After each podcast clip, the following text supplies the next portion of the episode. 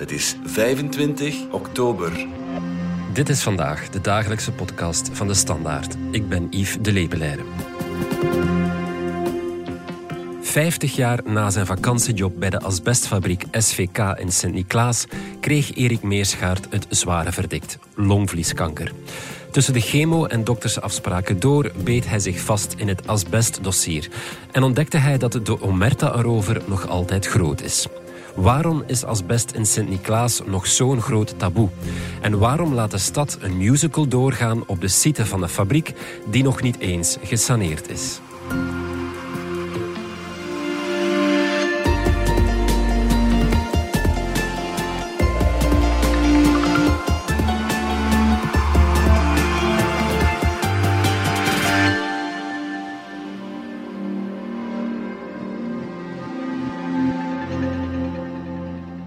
Ine Renson, welkom. Dag Yves. We gaan het met jou hebben over asbest, want je hebt daar vorig weekend in het Weekblad over eh, geschreven. En speelfiguur in jouw verhaal was Erik Meerschaert.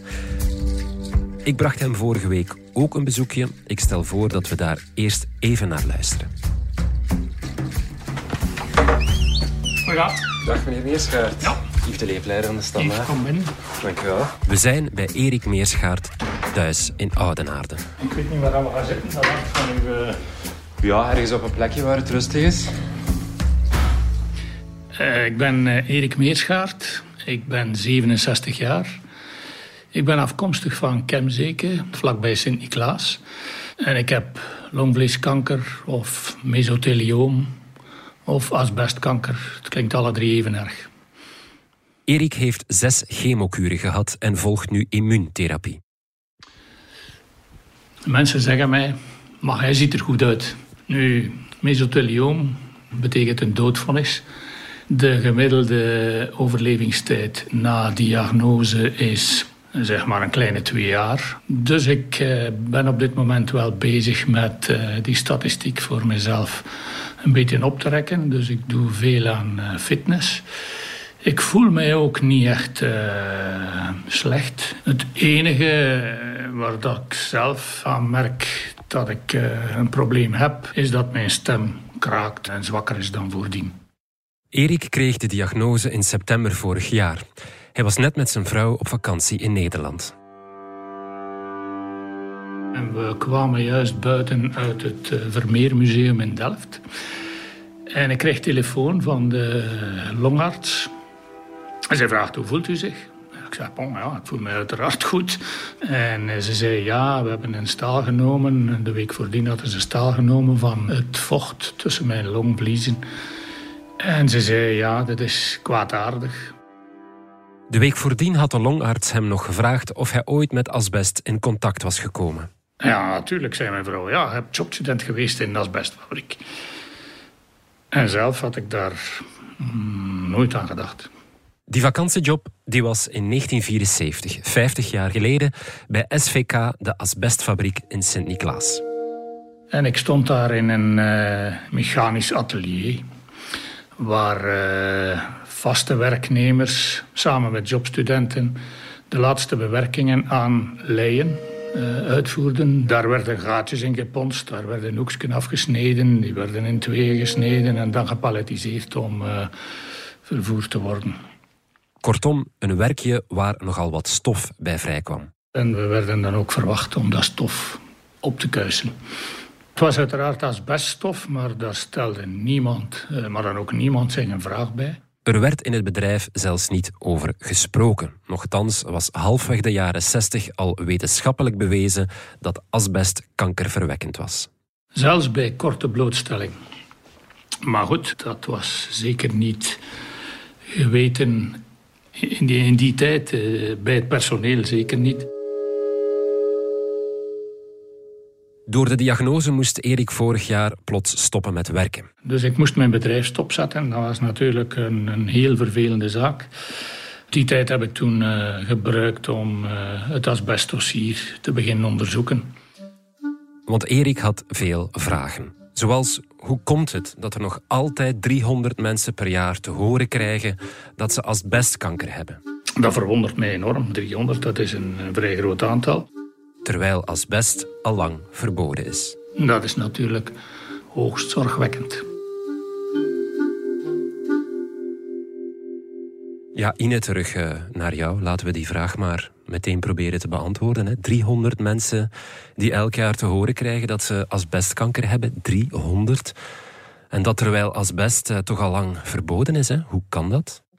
Ja, dus de productie van asbest in ons land is al verboden sinds 1998 en de verkoop ervan sinds begin 2000. Mhm. Dus dat is al een hele tijd. Maar de reden waarom nu nog steeds zoveel mensen, vrij veel mensen die kanker krijgen, is omdat er een zeer lange incubatietijd is. Dus het is evident dat je die kanker pas krijgt 20, 30, 40, soms zelfs 50 jaar of langer na de besmetting. Ja, in het geval van Erik Meerschaert ook 50 jaar. In zijn geval net geen 50 jaar. En dat is zeker geen uitzondering. Het zou ook nog veel langer kunnen zijn, maar mensen leven zo lang niet. Dat is eigenlijk de reden waarom het ongeveer bij 50, maximum 60 jaar na de besmetting stopt. Dat is één ding. Dus ja, die we hadden drie grote asbestfabrieken hè, in België. Dat waren eigenlijk heel grote fabrieken, ook op wereldschaal. Je had een, twee Ethernet-vestigingen. Ene in Capellen op den Bos en één in Tisselt bij Willebroek. En dan nog SVK, dus in Sint-Niklaas. Je ziet ook in de cijfers, als je daar een kaart bij zou nemen, dat dat de drie hotspots zijn in ons land voor asbestslachtoffers. Dus buitenmatig veel ten opzichte van de bevolking zie je daar dat die kanker voorkomt. Dus ja, door de lange incubatietijd, hè, die fabrieken draaiden volop. Er werd heel veel met asbest gewerkt daar in de jaren 50, 60, 70, 80 tot eind jaren 90. Dus die incubatietijd loopt. Nu krijg je nog steeds die kankers. Maar ook omdat particulieren, hè, wij asbest uit onze huizen afbreken. Heel veel gebouwen en huizen in ons land zitten vol met asbest. Mhm. Mensen breken dat af. En dat gebeurt blijkbaar toch nog altijd niet zo oordeelkundig. Er zijn nog altijd mensen die dat nalatig doen, die niet weten dat ze zich goed moeten beschermen. Dus dat zou kunnen erop wijzen waarom er nog steeds zoveel slachtoffers zijn. Ja, Sint-Niklaas was of is dus een hotspot omdat daar die fabriek ligt. Ja, dus een van de artsen die daar werkt, een longarts en die heel vaak met asbestslachtoffers in contact komt, ja, heeft dat ook bestudeerd en die zegt dat Sint-Niklaas volgens het bevolkingsaantal zowat wereldtop is in zaken asbestslachtoffers. Iedereen in Sint-Niklaas kent wel iemand die aan die ziekte gestorven is. Kan je iets vertellen over SVK, die fabriek in Sint-Niklaas? Hoe belangrijk die was of hoe groot die was? Ja, dus SVK was een van de grootste fabrieken in het Waasland. Op het hoogtepunt werkten daar 2600, een kleine 3000 mensen, hè, jaren 60, 70. SVK uh, stond bekend als een goede werkgever. Het betaalde goed. Dus een zeer belangrijke fabriek voor het parel van het Waasland. Hè. Industrieel heel belangrijk daar. De SVK is ook verweven met de stad. Letterlijk eigenlijk. Dat is een gigantische site, 140 hectare, die echt in de stad ligt. Mensen wonen daar ook rond, hè, dus helemaal omgeven door Die fabriek dat was gewoon een deel van het DNA van de stad. En ook mensen kwamen ook op de site. Het was een uh, fabriek van bouwmaterialen, waaronder asbestvezels en vezelplaten en toepassingen met asbest.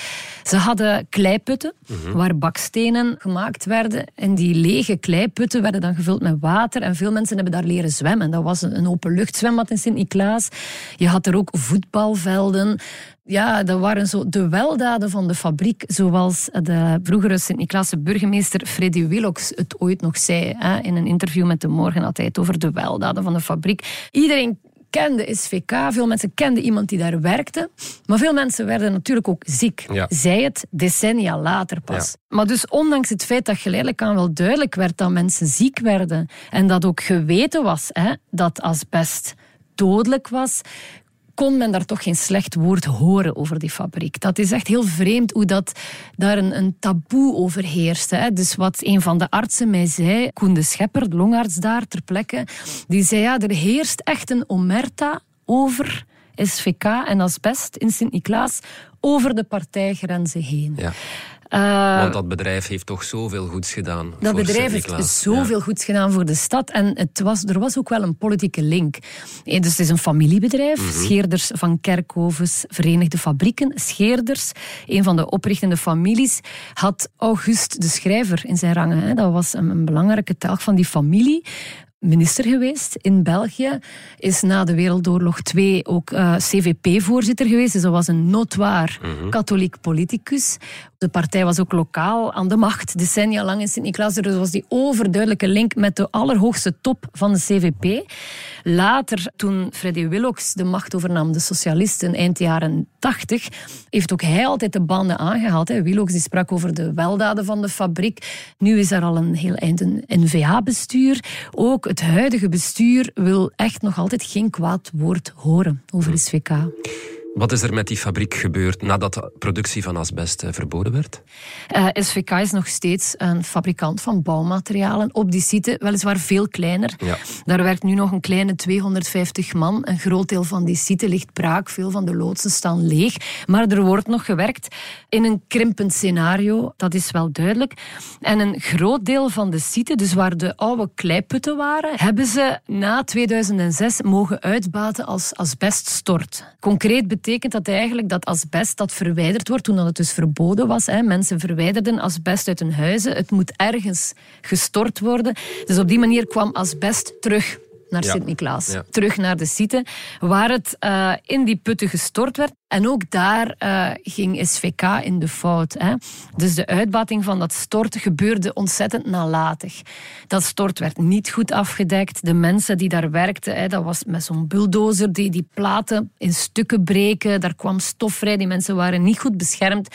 De vrachtwagens die het uh, asbest aanvoerden naar het stort, die waren ook niet afgedekt. Dus mensen getuigen daar ook over dat het stof rondvloog in de straten van Sint-Niklaas de dienst handhaving van het departement Omgeving is uh, vanaf 2007 herhaaldelijk daar geweest op die site, heeft PV's opgemaakt, inbreuken vastgesteld.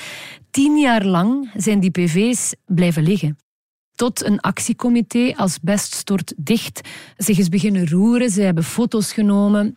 Ze hebben zelf stalen genomen waarbij ze gemerkt hebben dat er overal op die site van het stort losliggend asbest lag. En dan is de bal wel aan het rollen gegaan. Dan is er commotie geweest, zijn er uh, roerige gemeenteraadzittingen geweest. De fabrieksdirecteur heeft zich daar moeten komen verantwoorden. En dan uiteindelijk, uh, lang verhaal kort, SVK is veroordeeld. De fabrieksdirecteur is persoonlijk veroordeeld. En de stad en de provincie hadden ondertussen de vergunning ook al ingetrokken. Van dat asbeststort, Ine, gaat er vandaag... Uh, geen gevaar meer uit. Nee. Geen enkel gevaar. Maar, en dat is ook de reden waarom Erik Meerschaert jou heeft aangeschreven, of de krant heeft aangeschreven, hij stelde vast dat er ook vandaag nog een en ander aan te merken valt op die site. Hè? Ja, dat klopt. De site waar eigenlijk decennia lang asbest is aangevoerd en verwerkt, is nog niet gesaneerd. En dat is wel opmerkelijk. Hè? Je zou denken, als daar nog mensen werken, maar ook wat nog belangrijker is, de site ligt grotendeels leeg, maar wordt uh, opengesteld voor publiek. De stad en culturele organisaties organiseren grootschalige events op die site. Dus regelmatig worden daar duizenden bezoekers toegelaten. Zoals bijvoorbeeld voor een grote musical. Die ging daar door in september. Uh, je hebt daar het Wintercircus. Je hebt Sint in de Piste. Het grote Sinterklaas-event van Sint-Niklaas. Dat zijn dan honderden kinderen die daar komen. Op een site die formeel nog niet asbestvrij is verklaard. Want hij is niet gesaneerd dat is iets wat Erik uh, Meerschart niet kon geloven, hè, dat dat zo was. En ik heb dat effectief ook gecheckt hè, bij OVAM. En inderdaad, wat asbest betreft, moet de sanering nog beginnen. Er is een oriënterend bodemonderzoek geweest. Dat is dat ze een soort quick scan doen van de bodem op verschillende plekken. Daar hebben ze vastgesteld dat er wel degelijk asbest is. En dat er nu een grondige scan moet gebeuren. Een grondig bodemonderzoek met een erkende bodemdeskundige. En dus die hele site waar dus nu de oude fabrieksgebouwen nog staan, is nu het voorwerp van onderzoek. Intussen gaan er dus blijkbaar vrolijk culturele events door. Laten we nog even luisteren naar wat uh, Erik Meerschaert daar zelf over vertelde, want hij is ook naar die musical geweest. Ik alleen, maar mijn vrouw wou onder geen beding meegaan naar die site. En mijn familie zei, ja, je bent gek eh, om dat te doen. Maar enfin, mijn redenering was een beetje, ja, kwaad kan het niet meer voor mij dat ik uh, op die site kom. Uh, dan ben ik daar gegaan. Ja. Een uh, fantastisch decor, grote tribune, duizend mensen per voorstelling. En daar zag ik dan uh, jeeps en brommers door het stof scheuren, slippen. Waarbij dat stof opwaait. Ja, ik vond, ik vond dat, Ten eerste dacht ik, ben ik hier nu de enige die daar vragen bij heeft? Hè? Dat stof waaide daarop. Sommige acteurs gingen daarin liggen. Persoonlijk vond ik dat provocerend ten opzichte van, van de slachtoffers van asbestkanker. Dus dat heb ik dan ook uh, laten weten aan uh, de burgemeesters en de gemeenteraadsleden. Toen ik bij de burgemeester was, lachten die dat een beetje weg. Hij vond dat overdreven, dat daar een gevaar zou zijn bij de voorstelling of bij de opvoering van die musical. Hij maakte mij ook een beetje wijs dat dat allemaal gebeurde op uh, stukken terrein, SVK-terrein, waar gras groeide, wat dus niet het geval was. Enfin, ik werd uh, daar uh, met een kluitje in het riet gestuurd en daar hou ik helemaal niet van. Ja, Ine, dat is toch ontluisterend. Hoe kan je als stad weten dat asbest zo gevaarlijk is, dan toch zo lichtzinnig met die, met die site omspringen? Ja, dat is wat mensen die daarmee bezig zijn, hè, van het actiecomité, mensen als Erik Meerschart, maar ook anderen die zich dit wel aantrekken, zeggen ja, dat is het gevolg van die decennia lange zwijgcultuur. Ja. Als je daar altijd over zwijgt, als je dat probleem altijd wegduwt, ja, dan maak je je daar nu ook geen zorgen over. Ik heb de burgemeester daar ook over aangesproken en die zei ja, ik heb geen aanwijzingen dat er problemen zijn op de delen van de site waar die mensen komen. Je zou kunnen denken, laat het eerst formeel als best vrij verklaren. Neem geen enkel risico. Nu, voor alle duidelijkheid en om mensen die zouden naar events geweest zijn gerust te stellen. Ik heb daarover gesproken met asbestdeskundigen. Mm En het is nu niet zo dat als je daar één keer naar een musical bent gaan kijken of naar, met je kinderen naar Sint in de piste gaat, dat je dan binnen 40 jaar asbestkanker zal krijgen. Hè. Ik heb daarover gepraat met twee artsen, met uh, Koen de Schepper, die lokaal longarts is en heel vaak met de problematiek in contact komt, en met Benoit Nemery, dat is de internationale autoriteit in zaken longziekten mhm. en ook asbestziekten van de KU Leuven. En die zeiden mij allebei, kijk, het risico is zeer klein dat je daar asbestkanker krijgt door ene keer naar een show te gaan kijken. Maar ze zeiden tegelijk ook, het is niet verantwoord om daar zoveel volk op toe te laten. En dat waren ze heel principieel. En ze zeiden, je doet dat ten eerste, je doet dat niet uit principe. Op een brownfield, hè, dus een niet gesaneerde site, laat je niet zoveel volk toe. Dat doe je niet. En sowieso, doe eerst een risicoanalyse. En als dan blijkt dat daar nog losse asbest aanwezig is, dan mag daar absoluut geen volk komen. Maar ik snap niet, Ine, dat er dan niemand is, om de stad niet te noemen, die zegt van geen volk toegelaten, zolang het niet gesaneerd is. Ja, er is misschien wel een verklaring. Want ja, de burgemeester zegt ook, het is niet aan ons om die site te saneren. Het bedrijf moet dat doen. En vaak doet een bedrijf dat met het oog op een herbestemming. Mhm. En dat is ook zo. Hè. Het is de vervuiler die betaalt. De vervuiler moet saneren. Maar er is wel nog een belangrijk detail in dit verhaal. Het is heel duidelijk dat de stad zijn zinnen heeft gezet op die site. Die zo dicht bij de markt ligt, die een unieke kans is om de stad uit te breiden. Zoals ik al zei, dus eh, SVK zit in een krimpend scenario mhm. en zij willen een deel verkopen. Dat is besproken in het verleden al regelmatig. Daar wil men projectontwikkeling doen. De vraag is natuurlijk in dat geval wie zal saneren? Wie zal die gronden kopen? Hoeveel zullen die gronden waard zijn? Mensen die dat dossier kennen en volgen zeggen ja, het bedrijf wil daar nog zoveel mogelijk geld uitslaan. En je, je ziet natuurlijk wel, ja, de stad is geïnteresseerd in die site, de projectontwikkelaars zijn geïnteresseerd, men moet overeenkomen over een prijs. Is dit het moment om moeilijk te gaan doen tegenover dit bedrijf? Hè? Misschien ook niet. Dat zijn natuurlijk kwaadongen die beweren van ja, het is het moment niet voor de stad om daar nu weer stokken in de wielen te steken. Anderen zeggen nee, het is omgekeerd zelfs. De stad en het bedrijf zijn eigenlijk bezig met een soort opsmukoperatie. Mhm. Men laat daar duizenden bezoekers toe op heel populaire events in Sint-Niklaas, waardoor die hele oude asbestsite een heel ander imago krijgt. Een, een veel beter imago. Men probeert op die manier het imago van de site op te poetsen. Wat zegt het bedrijf daarover tegen jou?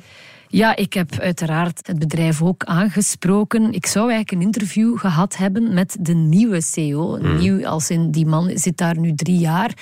Hij uh, was bereid mij te ontvangen in zijn kantoor daar, maar last minute is dat interview afgezegd wegens te gevoelig. Het was duidelijk dat de nieuwe CEO geen zin had om die hele erfenis van het verleden op zijn schouders te nemen en daarover veel verklaringen af te leggen. Het bedrijf heeft ook nog nooit een formele erkenning gedaan van het leed dat al die slachtoffers hebben gehad. Mensen zijn heel slecht beschermd geweest. Ja, je zou dat toch wel schuldig verzuim kunnen noemen. Het was niet illegaal, hè, maar het is wel op zijn minst schuldig verzuim zou je kunnen zeggen. Dus ik had daar wel veel vragen over. Daarover wou uh, de nieuwe CEO niet praten. En over de toekomst ook niet, want het bedrijf staat voor cruciale maanden. Uh, uit de jaarverslagen blijkt dat de resultaten niet goed zijn en ze moeten belangrijke beslissingen nemen hmm. over een toekomst op die site. En het is ze zijn beursgenoteerd, overigens. Dus ja, het was heel moeilijk om daar veel verklaringen over af te leggen. Dus hebben ze zich beperkt tot een geschreven verklaring. En wat hebben ze in die verklaring gezegd? dat zij beseffen dat asbest deel uitmaakt van hun verleden.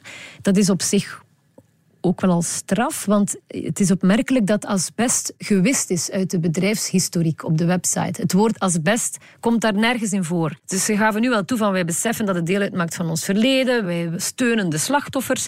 Ze zeggen ja, wij zijn initiatiefnemer van een mogelijke reconversie van de site.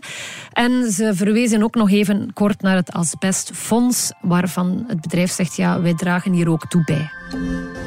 Straks gaan we nog door op dat asbestfonds, maar eerst gaan we er even uit voor een boodschap. Beste podcastluisteraar. Op de redactie van De Standaard werken wij enthousiast aan onze podcasts om jou elke dag een sterk audioverhaal te kunnen brengen.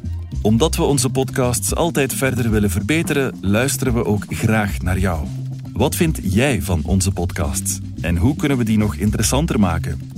Wil je graag deelnemen aan een van de gesprekken die we hierover binnenkort organiseren? Surf dan naar standaard.be-ik praat graag mee, laat daar je gegevens achter en wie weet, tot binnenkort.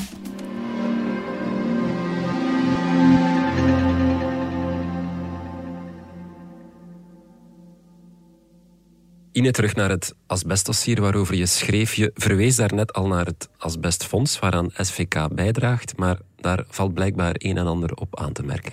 Ja, het Asbestfonds is in 2007 opgericht uh, door de toenmalige regering Verhofstadt. Je kunt zeggen als een soort boetedoening van de federale overheid. Een, een boetedoening naar de slachtoffers toe. Die kunnen eigenlijk hun medische kosten vergoed krijgen uit dat fonds. Elk jaar keert het fonds ongeveer 18 miljoen, miljoen euro uit. Wat is het probleem? Alle bedrijven dragen bij. Niet alleen bedrijven met een asbestverleden. Dus de bakker, de kapper. Als jij zelfstandige bent, dan draag je een deel bij volgens uh, de grootte van je personeelsbestand en de loonmassa. In verhouding betaalt SVK of Ethernet heel weinig. Hè? En wie een tegemoetkoming aanvraagt, moet zich niet alleen door een hele administratie worstelen, maar die tekent een verklaring waarbij hij of zij afziet van elke juridische actie tegen de mogelijke verwerker van asbest of tegen de, de veroorzaker van de ziekte.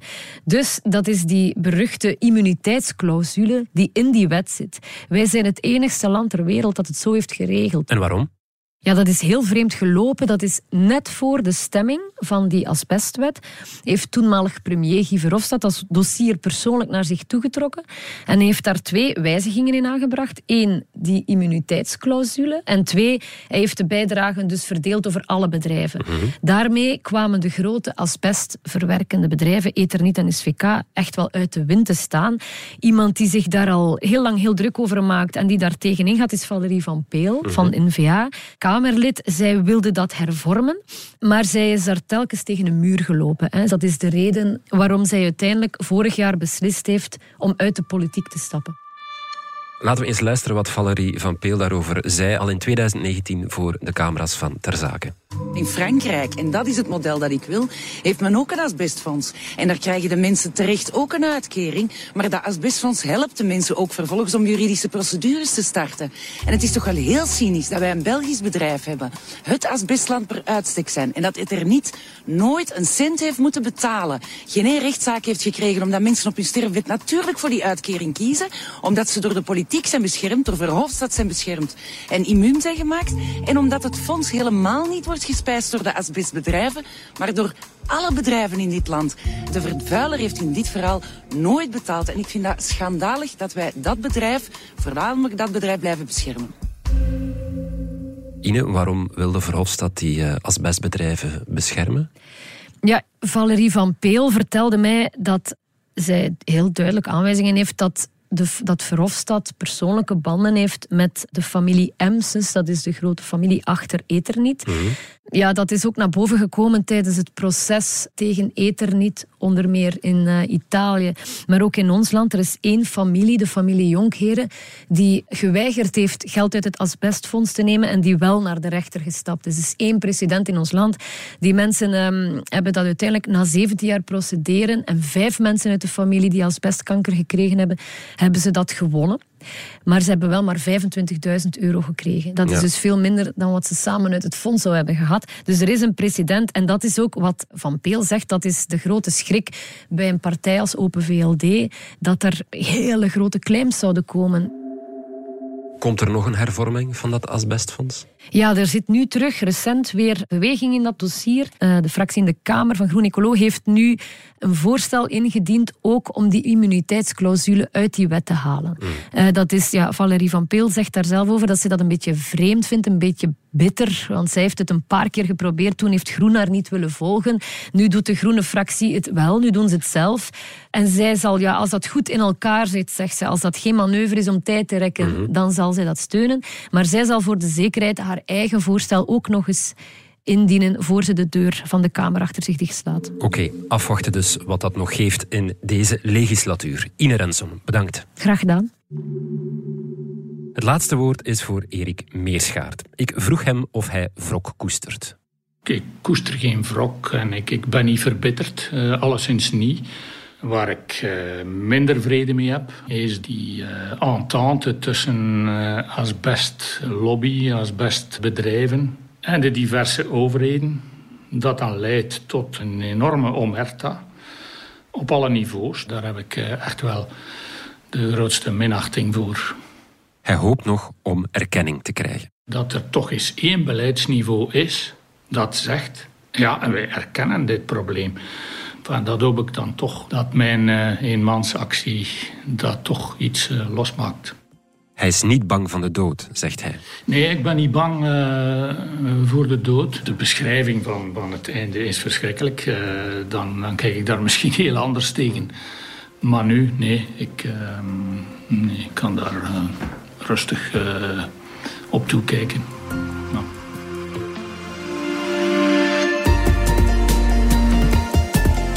Dit was vandaag de dagelijkse podcast van De Standaard. Bedankt voor het luisteren. Volg ons op Spotify, Apple Podcast of eender welk ander podcastplatform. In onze gratis FDS podcast kan je niet alleen ons werk beluisteren, maar ook de beste podcasttips terugvinden. Alle credits van de podcast die je net hoorde vind je op standaard.be-podcast. Reageren kan via podcast.standaard.be.